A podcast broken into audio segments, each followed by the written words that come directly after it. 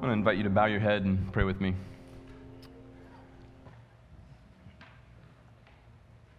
Father, we love the privilege of worshiping you as a church. We love the privilege of singing your praises and lifting high your name. We thank you for these rich lyrics that have given us expression to uh, our desire to, to worship you rightly and to worship you appropriately. Thank you for the, the context where on a Lord's Day we can gather and, and worship you, but we know that by worshiping you corporately, there's something unique even over and against the worship we would render to you throughout our whole lives, and that is the, corporate mutual edification that we sing psalms, spiritual hymns, and songs to one another as we, as we worship you. And, and there's a horizontal benefit to hearing the praises of your people and sharing life with other saints who are waging war on the world and their own heart,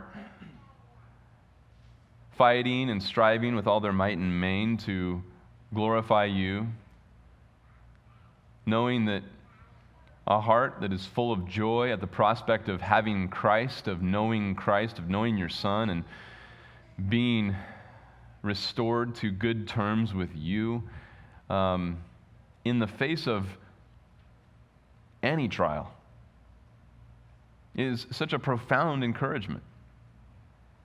And this is what happens here, Lord, in, in the corporate gathering and in, in the life of the church as as an overflow of body life. We're not just singing songs stranger to stranger, we're singing songs brother to brother and sister to sister, knowing that the trials and victories, uh, the, the, the victorious faith that exists in this room as we sing these songs is a ministry to each and every one of us. So we want to thank you for the opportunity for corporate worship this morning. And now, Lord, as we turn our attention to your word, this is ultimately the, the, the, climax of worship to be able to submit our heart to the truth. And what a privilege this is to give attention to your word. So now we pray that you would grant us faith, a heart that bends, a heart that inclines, a heart that submits, minds that want to consider the implications of this truth for what it means to follow you, what it means to be faithful Christians. And so, Lord, we pray that you would be glorified and honored not just by the preaching of the word, not just by the sitting under the word, but by the submission to the word. In your name we pray. Amen. All right, you may be seated. I want to invite you to grab your Bibles and open up again to the Gospel of Mark. And as you're turning to Mark chapter 1, I, I just want to make a comment. I, I, I can't help but I can't help but say how much joy it brings me to study the life of Christ and how much how much uh, benefit there is in studying the life of Christ. And, and I, I trust that as we work through the life of Christ, you're, you're benefiting as, as, um, as we look at what Mark, the message that Mark has for us. And, and I, I, I just love the, the dynamic that we get to gather as a church, we get to proclaim the gospel as we take the Lord's Supper, we, we get to sing his praises corporately, and then we dive into text. And, you know, if you think about what the, what the world would think about what we do here, dive into some relatively obscure text from the end of Mark chapter 1. And to make no apologies about the meaning of this text having important implications for us today, and that this message is enough for us today. There's, there's a sufficiency in what we are going to learn today. That's actually so enriching for us as a body, is it not? You think about uh, the constant tendency to simplify Christianity and to just make it uh, the same old rep- repetition. And then you look at the, the multi varied diversity of truth that is contained in the scripture. It, it just, there, there's, there, there's sufficiency for every circumstance we could face. There's sufficiency for every thought we would ever have. There's sufficiency for equipping us to please God no matter where He puts us. And so, this multifaceted richness and the diversity of the truths contained in the Word of God is completely sufficient for us. And so, I just love being able to just dive into what maybe maybe maybe somebody here listening to this is a visitor, and you're like, well, I don't know why we're in Mark, and we're about to dive into some relatively obscure text, and you're thinking, well, why did that deserve uh, 45 minutes, an hour worth of our time? Uh, well, we make no apologies for that. God knows what He's doing, giving us these texts, and we look at every aspect of Christ's life, and it has implications for us. And so this deepens our worship, it deepens our, our relationship with Christ, it matures us, and it equips us for what God has for us. And so I want to just quickly make a, a quick comment about, uh, by way of review. We are going to look at Mark chapter 1, verses 29 to 39 this morning. And this story um, really is very tightly connected to last week's narrative. Last week's narrative, we looked at Mark chapter 1, verses 21 to 28.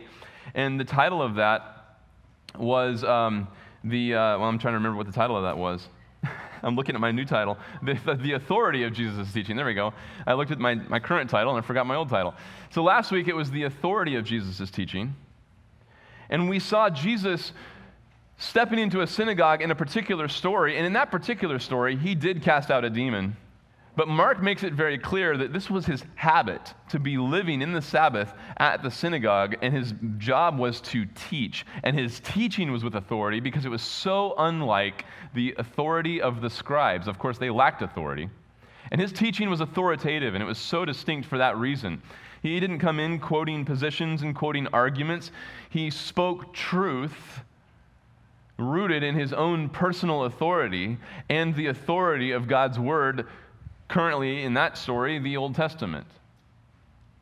And so Jesus' teaching possessed a supernatural authority that was totally foreign to the synagogue teaching that they had experienced up to that point. In this story, the point is very similar, but it expands on it, and that's why the title this morning is The Priority of Jesus' Teaching. Of all the things Jesus could have done in his ministry, and he did a lot of things, of all those activities, of all of those uh, benefits that he rendered to people, the one that was his priority was his preaching and his teaching. That's why Jesus came to be a human mouthpiece for a divine message. That was his calling, that was his role. Jesus was a preacher. I want to read this story before we dive in. I want you to follow along with me, and you'll see it in the last two verses. What leads up to those last two verses are, are uh, the responses to Jesus' message, and, and these, these, these responses are, are actually quite misinformed. Verse 29, Mark writes, and immediately they came out of the synagogue, and that's referring to the story that was started in verse 23 and ended in verse uh, 27. They leave the synagogue on that particular Sabbath day, and they came into the house of Simon and Andrew with James and John. Okay, so you remember these are the four disciples that he's already called back in verses 16 to 20. Now, Simon's mother in law was lying sick with a fever, and immediately they spoke to Jesus about her. And he came to her and raised her up, taking her by the hand. And the fever left her, and she waited on them. When evening came, after the sun had set, they began bringing to him all who were ill and those who were demon possessed. And the whole city had gathered at the door.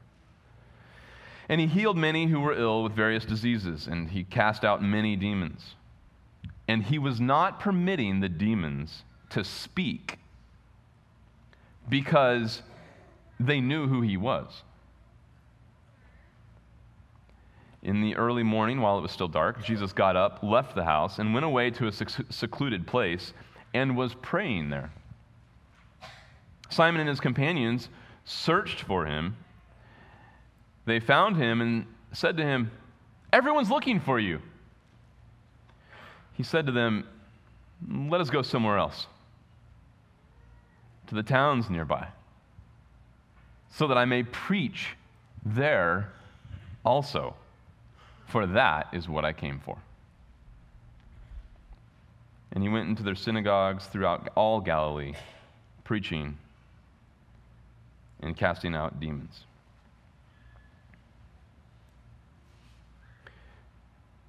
Here, Mark tells us three stories in preparation for his section here on the unbelief of the Jewish leaders. If you remember where we're at in the book of Mark, this first section from chapter 1 verse 16 all the way through chapter 8 verse 21 is really it's really a focus on Jesus' shocking identity. His identity is so shocking, it does not seem to be that anyone quite is up to speed on who Jesus really is. Save only Mark, our narrator, telling that to us as readers, and he tells us that in the first verse. The only characters in this story who seem to be aware of Jesus' true identity are the demons. They're the only ones ascribing to him the Holy One of Israel, the Son of God. And, and they recognize his identity. Everyone else seems to be pretty slow on the uptake, even including the, the 12 disciples. And so, here, as he's preparing us for the unbelief of the leaders, and then the unbelief of the population, and then even the resident unbelief still in the hearts of the disciples, as he's preparing them for future ministry, he's showing us Jesus' ministry is one that's focused on, it, it prioritizes the preaching of the Word of God. In this story that starts in verse 29, Mark continues the story immediately after that, that shocking story where he casts out demons. And remember, what was so profound about Jesus' uh, exorcism was that the people who were there walked away with a unified commentary on the entire experience, and that is wow, this man teaches with authority. And he casts out demons, and they submit to him too. But the overwhelming takeaway, the unmistakable emphasis of Jesus' ministry, even on those who actually saw the exorcism, was that they were impressed with his teaching. His teaching made bigger impact on the even unbelieving audience than his exorcism. And now in verse 29, they, they head home. Simon's house, if you've been to Capernaum, the ruins of his house, which is most likely still, actually, literally his house, it, it, does not seem to be one of those. There, there are some sites in Israel where you're like, yeah, this doesn't, this doesn't fit the biblical data. Um, but that fits the archaeological data and it fits the biblical data. It's just, it's just a short distance from the, uh, from the synagogue, and Capernaum being a small town. Um, anyway, they, they headed over to uh, Simon and Andrew's house. And this kind of seems to be the headquarters of. Um, of Jesus' ministry, at least in the, in the seasons of ministry where he's ministering out of Capernaum. Um, so they go, to, they go to Simon and Andrew's house. Uh, Simon's mother in law is there. So you, you have Simon, you have Andrew. They're already adult men. They already run the fishing business that's, that they've inherited from their father. Um, and, and that's what they were abandoning, even to follow Jesus, is to give up the, the active oversight of that kind of business. So you have two adult males in the house, plus their own families, and even Simon Peter's mother in law. So his wife's mother is living in the house as well. And if you've been there, you've seen the footprint. It's actually a pretty large, pretty large home, especially for Capernaum standards. But that would make sense for how, how uh, massive the, the, the family here, the extended family is that lives in this, in this house. And so his mother in law is lying sick with a fever. And uh, this is not, you know, they put a thermometer in and she was 98.9. I mean, this is, as Luke says, an extreme fever. It's a, uh, the, the, the adjective is megalopurito. It's a, it's a massive fever, a profound fever, or as it's usually translated, a high fever. Uh, this is a very significant fever to the point that it's put her in bed. She's, she's stuck in bed with it. So it's not just, oh, I'm feeling a little under the weather. She, she's just incapacitated because she's that sick. And so immediately they go and speak to Jesus about her because they're concerned about her welfare. They're concerned about the, the, her, her health and uh, what this might mean because who knows what's even causing this fever, and it's pretty extreme already. Verse 31, he comes and he, he comes to her and raises her up taking her by the hand, which would have been against customary practice. It would have been a little bit uh, outside the bounds of normalcy to even touch, for a, any, any man to touch a woman outside of his own family. But he grabs her by the hand to raise her up out of the bed, and the fever left her. The fever's instantly gone, but not just in some sort of medical like diagnosis. Oh, okay, you, you know, the, the, somehow it's been the, the, the virus or the, or the bacteria has been removed, but the symptoms and everything, the disease has been absolutely reversed to the point that all the symptoms are immediately gone. It does not require a medical diagnosis because the symptoms have so immediately left that there's no question that the healing was immediate and complete. In fact, every time Jesus heals, it's immediate and complete, with the notable exception of Mark chapter 8. And that's for good reason, and we'll get to that very shortly in a few years or months. It's also interesting that every time Jesus commits a miracle, performs a miracle, does a sign or a wonder, every single time it reverses the curse. You ever thought about that?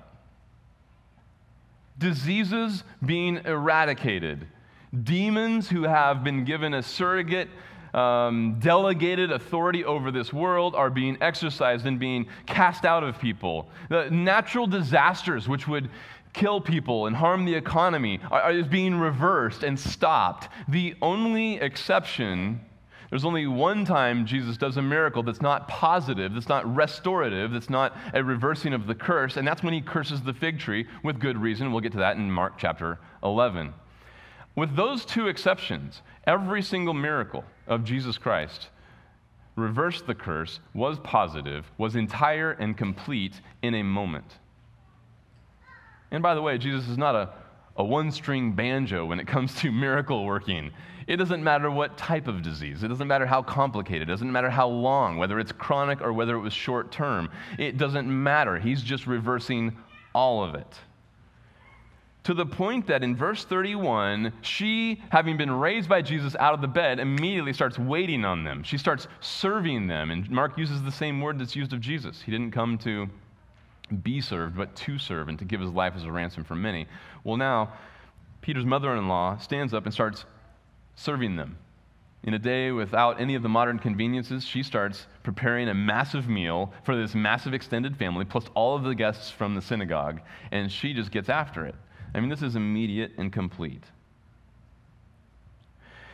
In verse 32, it says, When evening came, after the sun had set, they began bringing to him all those who were ill, who were demon possessed. And so, sickness, demon possession, all of it starts stacking up at Jesus' door, or we should say Simon Peter's door, because Jesus was at his house.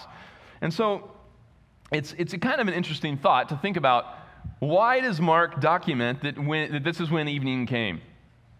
And I don't want to connect too many dots to what's coming next in Mark, especially the next two chapters, but it becomes very clear that the antagonism against Jesus Christ from the religious leaders is primarily revolves around the fact that he's violating their man made traditions about the Sabbath.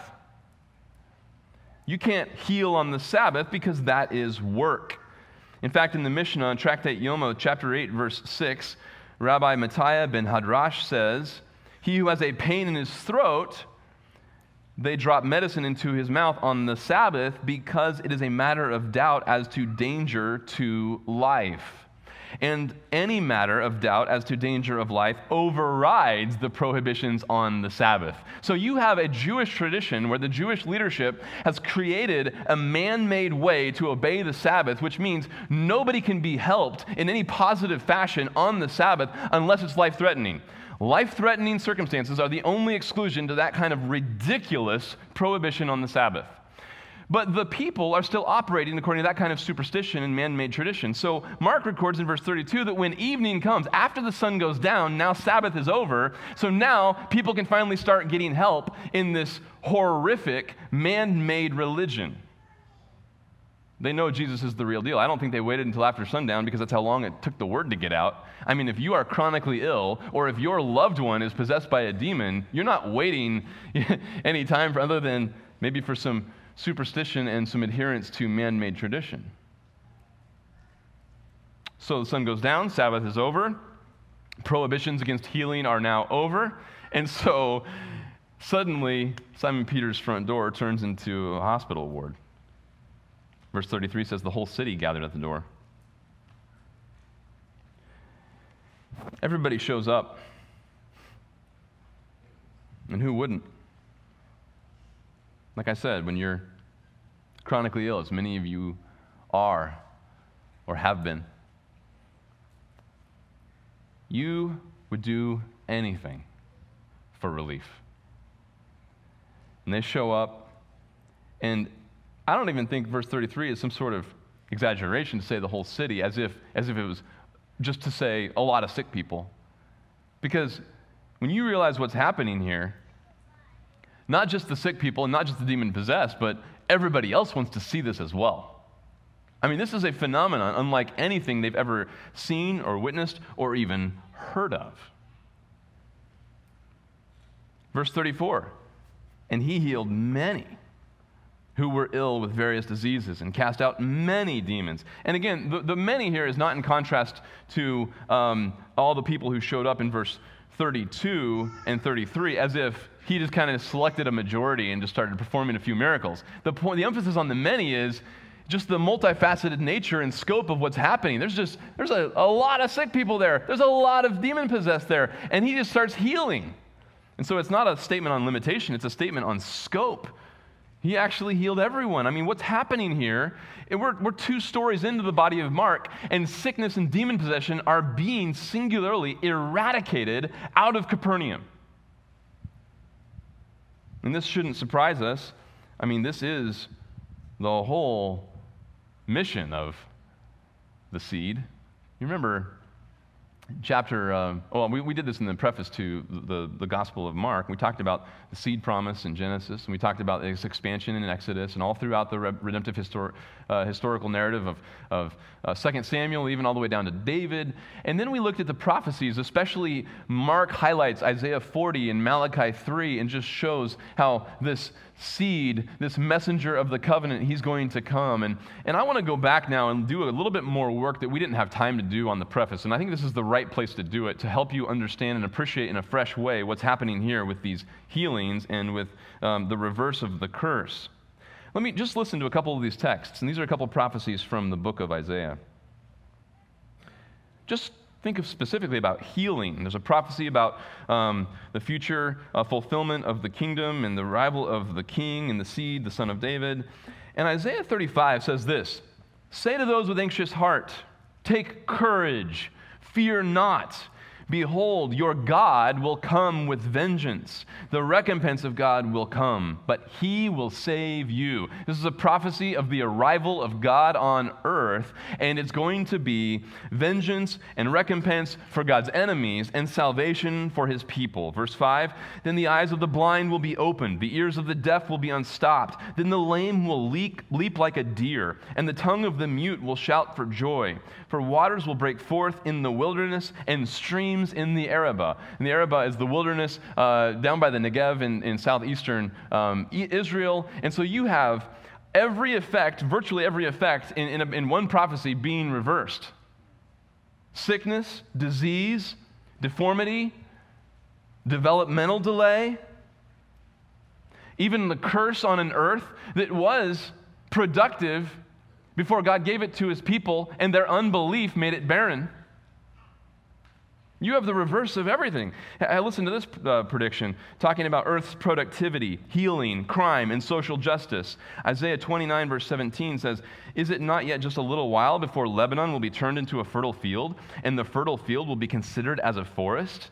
On that day, the deaf will hear the words of a book and out of their gloom and darkness, the eyes of the blind will see. The afflicted also will increase their gladness in the Lord, and the needy of mankind will rejoice in the Holy One of Israel. For the ruthless will come to an end, and the scorner will be finished. Indeed, all who are intent on doing evil will be cut off, who cause a person to be indicted by a word and ensnare him who adjudicates at the gate, and defraud the right of the one, I'm sorry, defraud the one in the right with meaningless arguments. I mean, you're talking about the reverse of the curse at, at, the level of nature, the reverse of the curse at the level of disease, the reverse of the curse at the level of crime and social injustice. I mean, this is everything that we know in a cursed creation being turned upside down on its head by this individual when God comes in human form. We should not be surprised when Jesus shows up, and here's the Son of God, people are healed, lame have uh, limbs that are restored, mute have tongues that are fixed, diseases eradicated, demon possession stops. And so, of course, it's just not surprising that the whole city shows up. Who wouldn't show up? If you're sick, you're showing up. If you're possessed by a demon, you're showing up. If you're not either of those, you're showing up. I want to see that. Verse 35. The story continues on. In the early morning, while it was still dark, Jesus got up, left the house, and went away to a secluded place and was praying there. I mean, virtually overnight, um, you, you have Jesus' popularity meter just jumped. It just, it just blew the, it blew the meter up, really. I mean, it's just, just off the chart level of popularity. And so, Jesus, to get a, moment's, a moment by himself with his Father, he has to leave early in the morning. So, he slips out under cover of darkness when people can't even see him walking by. And it's that much of a priority for him to go pour out his heart to, the, to his father, to rely on the father. And, and just this, this bears mentioning, and this isn't, this isn't like emphasized in this, in this text, but the simple fact of Jesus' prayer life reminds us once again Jesus is not just floating through this appearance of human existence, riding on the coattails of his deity never actually encountering the challenges that we face trying to rely on the Lord from a position of limitation. Jesus, the Son of God, actually did take on humanity and live a very real human life in dependence on the Spirit, relying on his Father. And so he knows how important it is to pray. And what a rebuke to us if Jesus knew the importance and how much he needed prayer. He needed prayer because of human limitation. We need prayer because of human limitation and our sinfulness. And so he slips away. He's keeping his face on his father. He's looking to his father for direction. He keeps his priority. All his priorities come from his father. He, he, says whatever his father tells him to say. He does whatever his father tells him to do. And here he's looking to his father once again. Verse 36, though, here's the point that Mark is emphasizing. Simon and his companions searched for him, and they found him and said to him, Everyone's looking for you. So you imagine what happens here. I mean, Jesus slips out under cover of darkness. The disciples wake up, and they probably woke up to people beating on their door once again. You know, it's probably like now the word spread to, you know, you're getting out maybe down to farther around to the southern tip of the Sea of Galilee, maybe even heading over west toward Nazareth, maybe even starting to cross the sea overnight, if you know, depending on, on who was bringing the word where. But I mean, the word is spreading. And they probably woke up to people knocking on their door. And the disciples are instantly at the ready. More popular demand, more curiosity. We got to make sure and connect this need to Jesus. And, and I don't doubt for a second that he was even well intentioned. I, I believe that um, Peter and his companions, the four disciples, I believe they're thinking Jesus needs to know that he's still in high demand. And in fact, we don't want to let this you know, go unmet because there's a lot of opportunity for influence. And so they come and they're just like, hey, big, massive line. We got to take a number installed on our front door. And I mean, we're running out of the paper. It's just flying through it. And Jesus just says, let's go somewhere else. Now, that could sound like Jesus doesn't care, but that would be an impossible conclusion after what we just read. He has selflessly he, he let no sickness or demon possession go unmet. He is the pinnacle of compassion for human suffering, for human suffering of any kind, physical or spiritual. He is the pinnacle of compassion. When he says, let's go somewhere else, it's not a lack of compassion, it is a focus on his God given priority. Before we look at verse 38 and 39, I just want to pause for a second. And I want to, I want to highlight what, what's happening here. As Mark tells this story, we see a lot of responses. We see a lot of responses to, to Jesus. First of all, you see the demons. We saw it last week. If you go all the way back to um, verse 24, the demon cries out, What business do we have with each other? In other words, why are you interfering with me, Jesus of Nazareth? Have you come to destroy us? I mean, this demon recognizes intrinsically Jesus' authority. The demon knows he is under the authority of Jesus Christ. And so he's sitting there saying, Have you come to destroy me? I know who you are, the Holy One of God. And Jesus rebuked him, saying, Be quiet and come out of him. So he silences him because he doesn't want, Jesus doesn't want, the demon's bad publicity. Now, skip down to, to our, our narrative. So now in verse 34, notice how verse 34 ends. After he, he had healed everyone and cast out all of these demons, 34b says, He was not permitting the demons to speak because they knew who he was.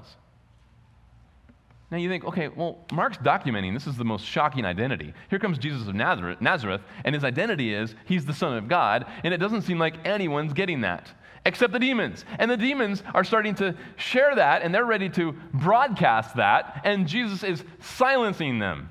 I mean, this is free advertising for the movement, Jesus. Just take advantage of it. Let him blab. Let everyone know you're the Son of God. What is going on here? He is prohibiting their bad publicity because it's not promoting his purposes.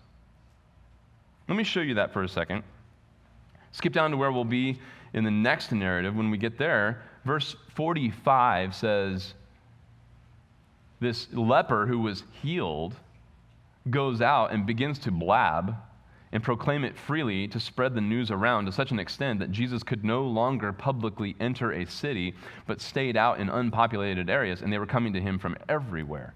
I mean, this was a healing of a man who was notably enslaved to his unbelief. Jesus had so much compassion, he heals him anyway. And he warns him with anger do not blab about this. And he totally disregards Jesus and blabs about it. The publicity hinders Jesus from his teaching and preaching ministry. Same thing happens in the very next narrative. Look at chapter 2, verse 1.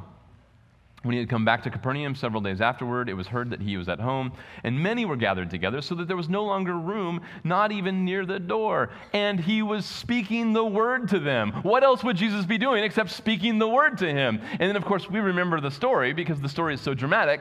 A paralytic being brought in, it's so crowded they can't even get to the door. They drop him through the roof tiles, and then he gets healed, and that's a demonstration of his power and authority to forgive sins. But wow, uh, it actually stopped him from preaching the word. Not that Jesus is complaining, not that he's begrudging to minister and uh, alleviate someone's sufferings, but that is not his priority. Of course, healing, reversing the, cur- the curse, casting out demons. I mean, that's in his bloodstream. That's in his DNA because he's the seed. He's the son of Eve. He's the son of David. That's just who he is. But his priority is preaching. And these demons are going to give him publicity about his identity that is not going to help. It's going to increase the hostility. It's going to make his, him more in focus and the object of the hostility from the Jewish leaders. It's going to uh, jam up his schedule and fill an otherwise pretty hefty day planner with a lot more distractions and a lot more demands. In fact, as we're going to see in Mark chapter 6, verse 31, that the demands on his public ministry were so great that they had to find a way to isolate just in order to get time for a meal so that Jesus could instruct his disciples. So, this kind of publicity is not helping his primary cause of preaching the word. So, what motivates the demons? Bad press. They want to give him that kind of publicity. They want to highlight here's a healer because they want to stop the preaching of the word. Look at the people's response. Chapter and verse 32 in our in our chapter 1, verse 32 in verse to verse 34, everybody wants to come, everybody's coming to see it. Verse 37, again, the next morning, everyone's looking for you. I mean, the response of the people is curiosity and self love. Bored people want to be entertained, sick people want to be healed. I mean, sickness has a way of consuming us, doesn't it? I don't suffer well. I want relief immediately. Um, and perhaps what's even worse is uh, for you who maybe suffer from something more, in a more chronic fashion, it's the emotional toll and the, and the burden and strain of even anticipating what your future might be and what, how long will this last, and the, the longing for um, resolution, for relief, for cure can become, can become absolutely consuming. Not to mention sickness wanting cured or bored people wanting to be entertained by a miracle. Hungry people want to be fed. And Jesus understood that. He even said in, in John chapter 6, you know, you, you just came because you got a free meal. They weren't coming to get the word of life, they were coming to get a, a, free, a free lunch. And people have always been attracted to the benefits of Christ and not his message. People have always been eager to see the benefits of Christianity in their society, the benefits of Christ likeness in their own relationships to the degree that they would benefit from those relationships being Christ like. And that does not mean for a second that those people want Christ's message. What about the disciples? The disciples in verse 36 and verse 37 they, they're, they're, they're motivated by Christ's popularity. And um, like I said, I don't, I'm not trying to impose something on them as though it was uh, malicious or as if they were, you know, genuinely like, oh, let's just, let's just, you know, let's just make sure that Jesus doesn't have a, have a moment to preach. I don't believe they thought that for a second. But what they are doing is they have taken it upon themselves to be the managers and promoters of Jesus' popularity. The disciples are now in a role where they are managing and promoting Jesus' popularity to increase his influence. And they're, they're trying to make sure that, man, this is a good thing we've got going here. Let's continue this. We don't want this to abate. Listen, the demons want to hinder Jesus' preaching and teaching by the bad publicity that they would give to a nation full of self loving curiosity seekers. Meanwhile, the disciples are uninformed of Jesus' priority on teaching, they're, they're very aware of the popularity that he's receiving and, and generating with these healings and these exorcisms. The end result of the intentions of the demons and the disciples are the same. Both distract from the preaching of the word. This is this is what Mark is documenting, preparing us for the unbelief of the nation and the unbelief of the Jewish leaders, and even still resident unbelief to some degree in the, in the disciples' hearts.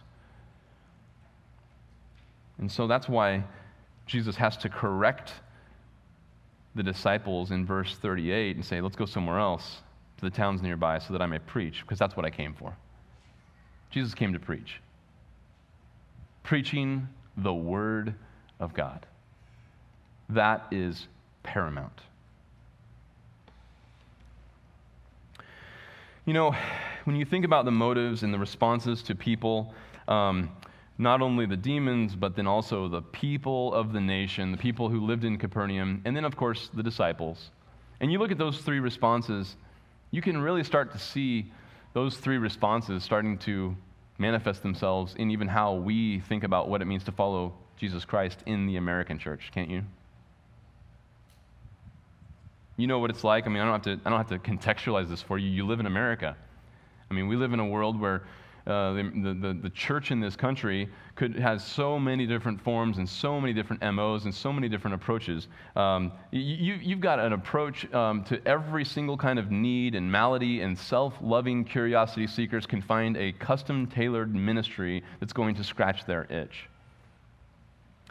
You know, this is what happens with the modern day healing ministries modern day healing ministries. Uh, they, they, they, they prey on people who are genuinely ill and sick and take their money.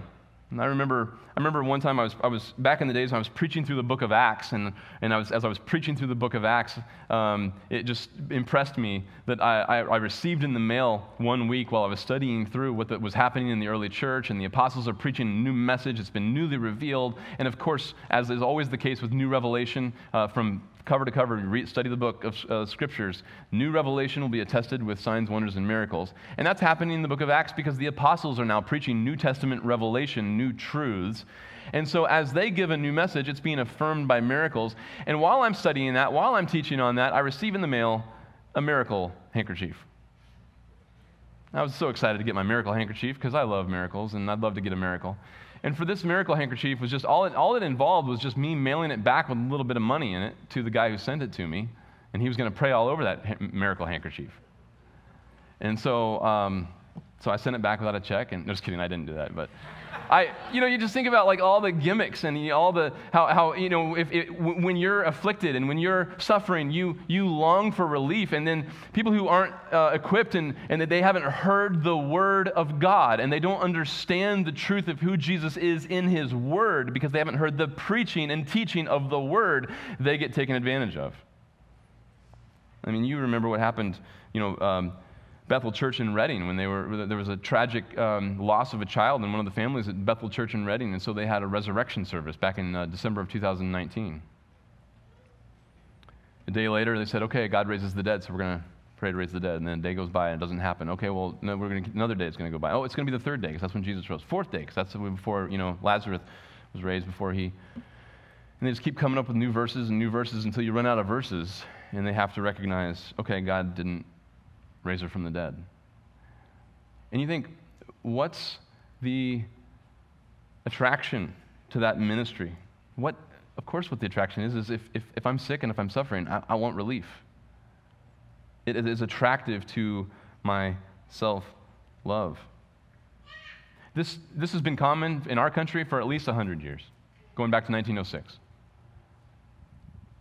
Smed just mentioned it in Equipping Hour you go back 30 years ago, and you've got the, the booming church growth movement, really fueled by the, the theology of Robert Schuller. And most of those church growth movement strategies that came out, it's like clockwork, like every five to seven years there's a new variation of it, built on the same theology of Robert Schuller, which is his, his classic book was um, Self Esteem, the New Reformation.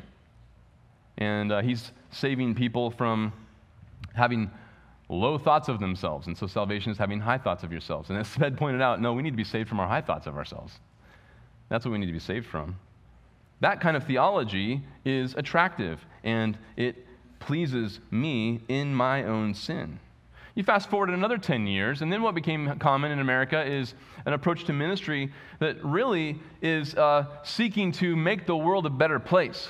The philanthropy of the transformational movement uh, usually you'll hear buzzwords like increasing human flourishing, uh, the cultural mandate, uh, making the world a better place, um, establishing the reign of Christ on earth, and so on and so forth.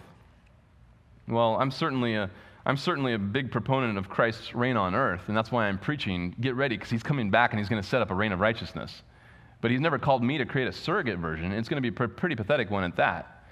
But what happens is the transformational movement is actually doing the same thing, appealing to a culture on the basis of its self love and curiosity seeking. It's actually doing the same thing. One proponent of the, probably the, the most popular articulation of the transformational movement would be Tim Keller. And in his book, Center Church, he said that you need to evaluate a ministry not according to its success, not according to its faithfulness, but according to its fruitfulness. He goes on to explain look, there's a lot of faithful people out there that are, that are faithful to the Word of God, but they're not having fruit, the kind of fruit that we want to see. And so then he goes on to say that their church has earned the label of fruitful because, quote, we had thousands of the very kind of secular, sophisticated young adults that the church was not reaching. You say, well, how did you do it?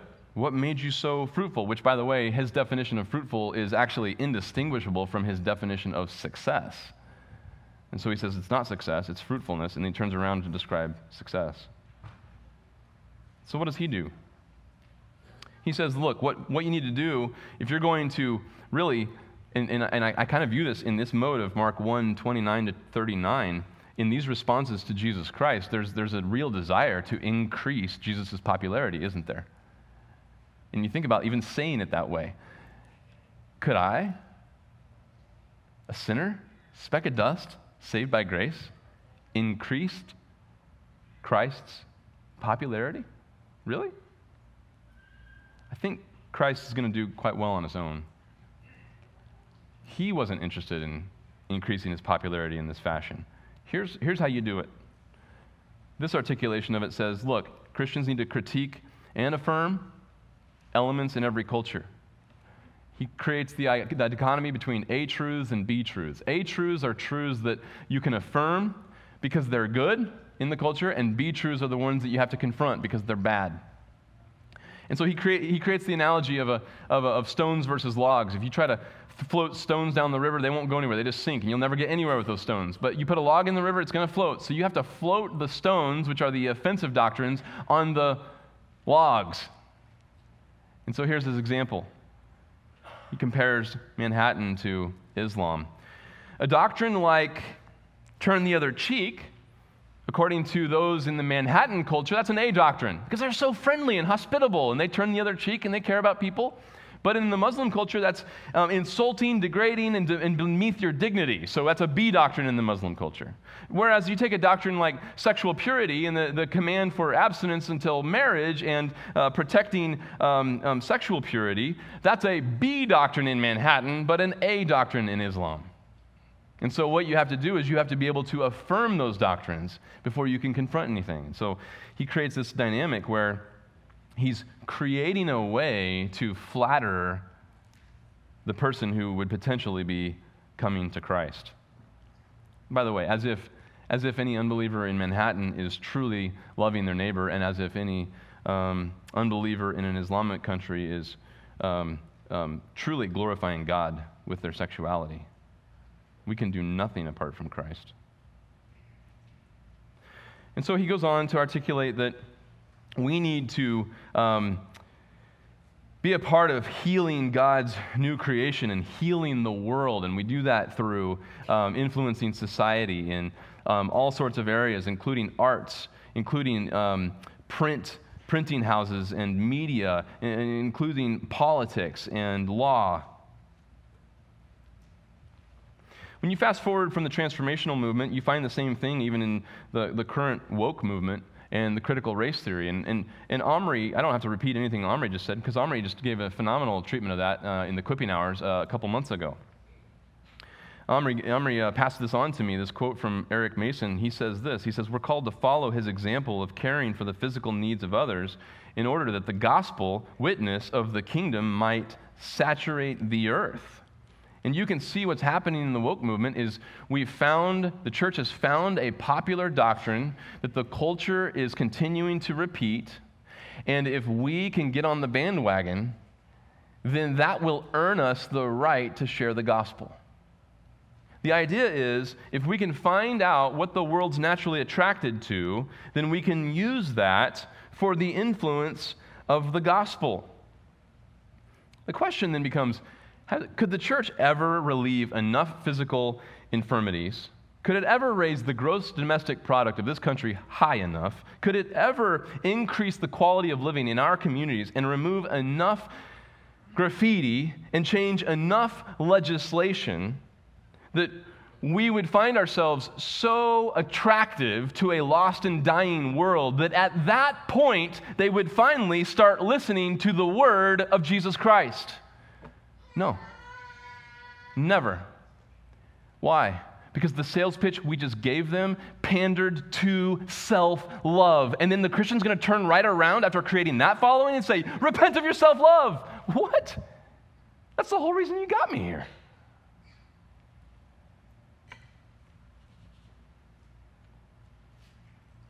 Jesus was used to this kind of popularity. John 6, 25 and 26. They found him on the other side of the sea, and he, they said to him, Rabbi, when did you get here? And Jesus answered and said to them, Truly, truly, I say to you, you do not seek me because you saw signs, but because you ate the loaves and were filled. Listen, Grace Bible Church, if anyone, if anyone could earn a hearing and earn the right to share an offensive gospel to someone who is hostile to it by means of philanthropy, healing and social justice, it was Jesus Christ, and he didn't do that. Jesus' ministry was preaching. Let's look back at Mark chapter 1, verse 38. he says to them, Let's go somewhere else, to the towns nearby, so that I can preach there also, because that is what I came for. That's the goal, that's his mission. Preaching is the function of the herald. The herald in Greco Roman times had the dignity of the, of the authority that he came to represent. Every prince, every governing official had a herald, and in many cases they had several. Uh, he had political and religious significance. Nobles were called, I mean, heralds were called nobles in society because they had the high calling of representing somebody uh, with an authority. His status depends on the one who commissioned him. His qualities, this is again a secular herald, this is just somebody representing a secular king or even the emperor, Caesar himself. His physical qualities, he had to have a powerful voice. If he doesn't have a powerful voice, he's useless. He has to be able to summon men to the assembly. He has to summon and, and, and raise warriors to battle. He's, eh, he's responsible for peace and order in the assembly where he's announcing the message of the authority that he's, he's come to preach and to herald and to proclaim. And so, character was obviously required because apart from the predominant questions of his voice, he had to have enough character to be able to represent the message well and to not twist it. Uh, there's always a danger of giving false news. And so, if an authority couldn't trust his herald, then he has no authority and his message is going to get botched. So, since behind the herald stands a higher power, the herald doesn't express his own views, he only expresses the views of the person who sent him. And so, here comes Jesus as a herald of God. His mission is to preach. In the remaining few minutes, I'm going to show you a couple of examples of this from the Old Testament. Look at uh, Deuteronomy chapter 18. Deuteronomy 18 is an incredible prophecy about what's going to happen, how God's going to provide a prophet like Moses.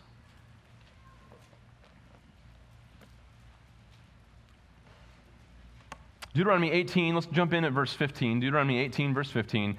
Moses writes, Then the Lord, the Lord your God will raise up for you a prophet like me from among you, from your countrymen. You shall listen to him. Same exhortation that God gave Israel back in Exodus 23 about the angel of the covenant. My, my name is in him. Listen to him and hear my voice. An equal sign between the angel of the Lord and God himself in Exodus 23. And now, here there's an equal sign between God's voice and this coming human prophet. Verse 16, this is according to all you asked of the Lord your God in Horeb on the day of the assembly, saying, Let me not hear again the voice of the Lord my God. Let me not see this great fire anymore, or I die. The Lord said to me, They've spoken well. I will raise up a prophet from among their countrymen like you, and I will put my words in his mouth, and he shall speak to them all that I command him. It shall come about that whoever will not listen to my words, which he shall speak in my name, I myself will require it of, of him. What an incredible prophecy, because now you realize that Jesus Christ comes as the Son of God in human form to be the human mouthpiece for God's message. It was too much for a sinful nation to hear God speaking from the top of Sinai unmediated. Moses, you go up there. Tell us what he said. It's too much. And so God says, okay, I'm going to send my son, a prophet like Moses. Skip over to Isaiah. Isaiah chapter 59.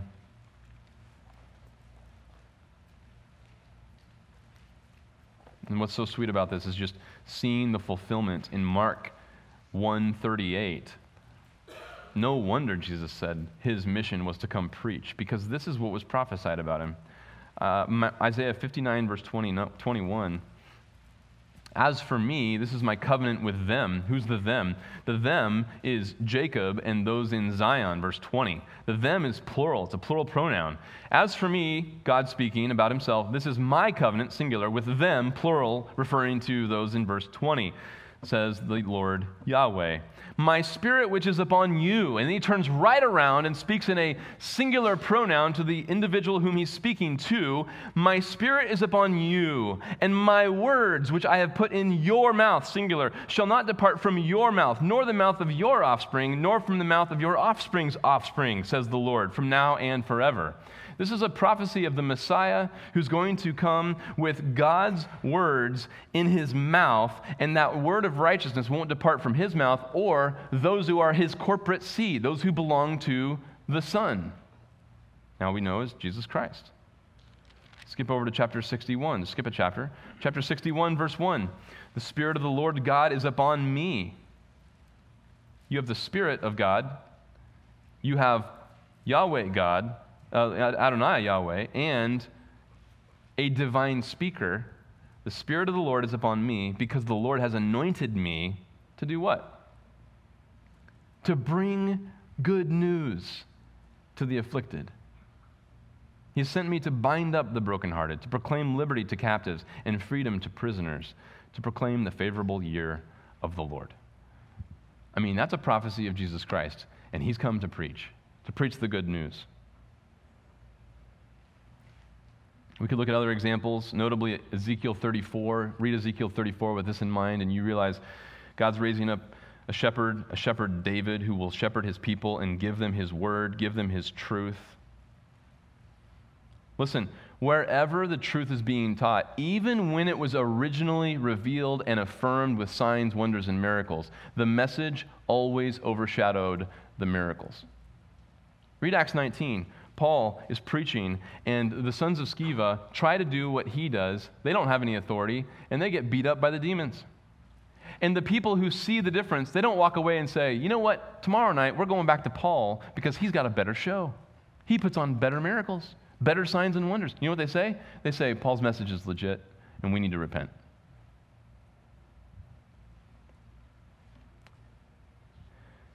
I mean, the modern fetish with making Jesus popular, whether that comes by healing or exorcism or miraculous gifts or paranormal phenomenon or transforming the culture or increasing human flourishing or redeeming the culture or legislating Christian morals.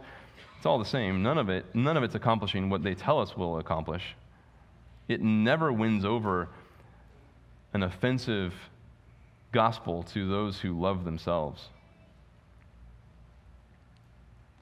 Let's put this narrative together with last week's story about the Sabbath synagogue. And there's, there's two elements in Jesus' preaching and teaching that need to be in the forefront of our minds. Last week, we saw that uh, Jesus emphasized that his teaching possesses authority. And this week, we see that it's his priority. We put these two together, and we start to really, really uh, immediately realize why the demons did what they did why the people responded the way they responded, and why the disciples responded the way they responded, and why Christ responded to the response the way he responded. We cannot lose sight of preaching because he knows this is their need. Regardless of what a blind, spiritually depraved person would claim as his need, and no matter how he defines love, Jesus knows that what's most loving is to preach the truth. And that's more important than even alleviating physical suffering. And so, for us, as we benefit from this narrative, we think about the implications of what Jesus is showing us here about the priority of his ministry. We got to realize look, if we're going to follow Jesus in the way, if we're going to follow him as his disciples, in light of what we learned last week, it's not enough to just know what Jesus did. It's not enough to know what he taught. The question is do we submit to his authority? And in light of what we see here, the priority is preaching. If we're going to benefit from last week's, we've got to submit. If we're going to benefit from this week's, we've got to rightly divide the word. We've got to make the articulation of the word everything. And that's getting lost. Name me one ministry that's known for transforming the culture and redeeming the society and known for healing ministries that's actually more known for its precision and articulation of biblical truth than it even is its miracles or its transformation. Name one. They don't exist.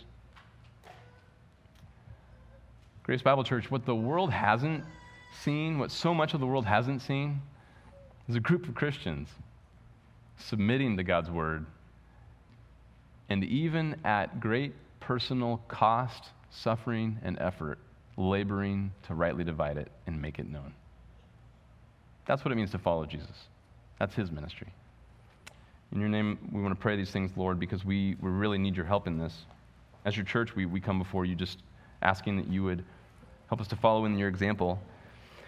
And Lord, obviously, you have never given us authority to cast out demons or to heal.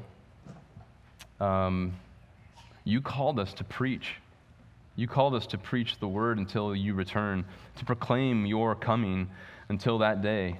And when you arrive, Lord, you're going to have, you're going to need no aid from us to establish a reign of righteousness, to right every wrong, to end the need for a judicial department or police office uh, or any, any kind of uh, medical uh, facility. You're going to eradicate all of that with the sheer uh, righteous reign that you will um, um, exact on this earth.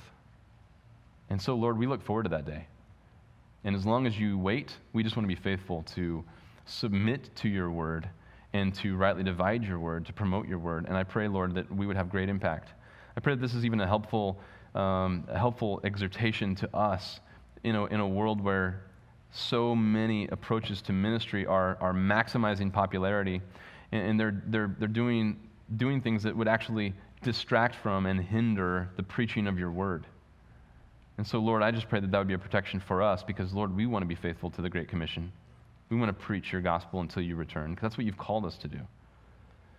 And those two missions are completely at odds, Lord. I, there's just no way. There's, there's, dear, there's dear believers getting caught up in approaches to ministry that are, are at odds with preaching your word. And, and of course, the answer is they always say they can do both. But Lord, guard our hearts against that. We know that if we follow in your footsteps, we'll be hated like, like you were. And yet we see believers getting caught up in it and becoming popular in a way you never did. And so, Lord, I just pray that you would protect us. Lord, your word is of inestimable value. It's why you came to give human voice to the words of your Father. Lord Jesus. Without it, we would perish. Without it, we have no hope. Without it, we have no light. Without it, we have no ability to help, to build up. We have no deliverance from our own sin. We have no deliverance from our own self love, our own curiosity seeking. Only by the means of your word can we be saved from these things. The very things that so much of your self professed church is actually using to increase its own following. And so, Lord, I just pray that you would sustain us just to be faithful. I pray that we'd be content to be uh, re- receive the same response, Father, that your Son received hostility. Just, just, just please let us love your truth and your word more than ourselves so that we could be faithful. In your name I pray. Amen.